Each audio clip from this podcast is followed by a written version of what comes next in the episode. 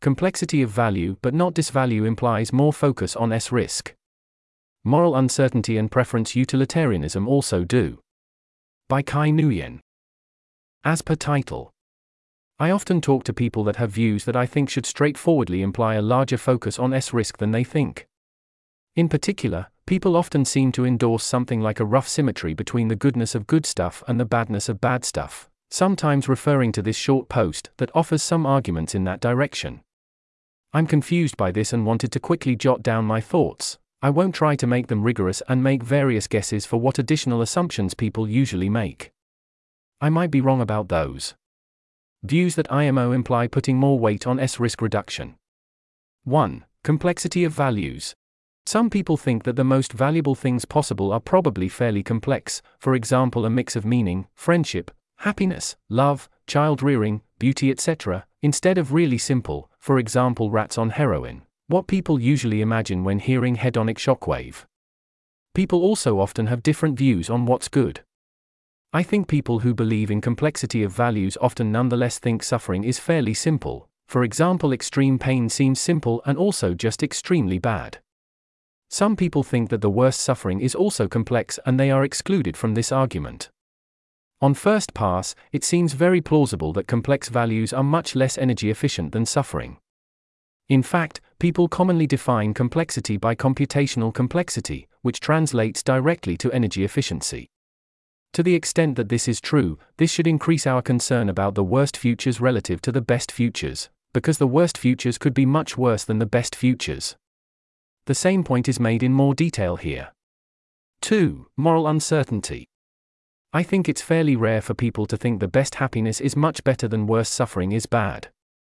I think people often have a mode at, they are the same in magnitude, and then uncertainty towards, the worst suffering is worse. If that is so, you should be marginally more worried about the worst futures relative to the best futures. The case for this is more robust if you incorporate other people's views into your uncertainty, I think it's extremely rare to have an asymmetric distribution towards thinking the best happiness is better in expectation. Weakly related point here. 3. Caring about preference satisfaction. I feel much less strongly about this one because thinking about the preferences of future people is strange and confusing. However, I think if you care strongly about preferences, a reasonable starting point is anti-frustrationism, that is caring about unsatisfied preferences but not caring about satisfied preferences of future people. That's because otherwise you might end up thinking, for example, that it's ideal to create lots of people who crave green cubes and give them lots of green cubes. I at least find that outcome a bit bizarre. It also seems asymmetric. Creating people who crave green cubes and not giving them green cubes does seem bad.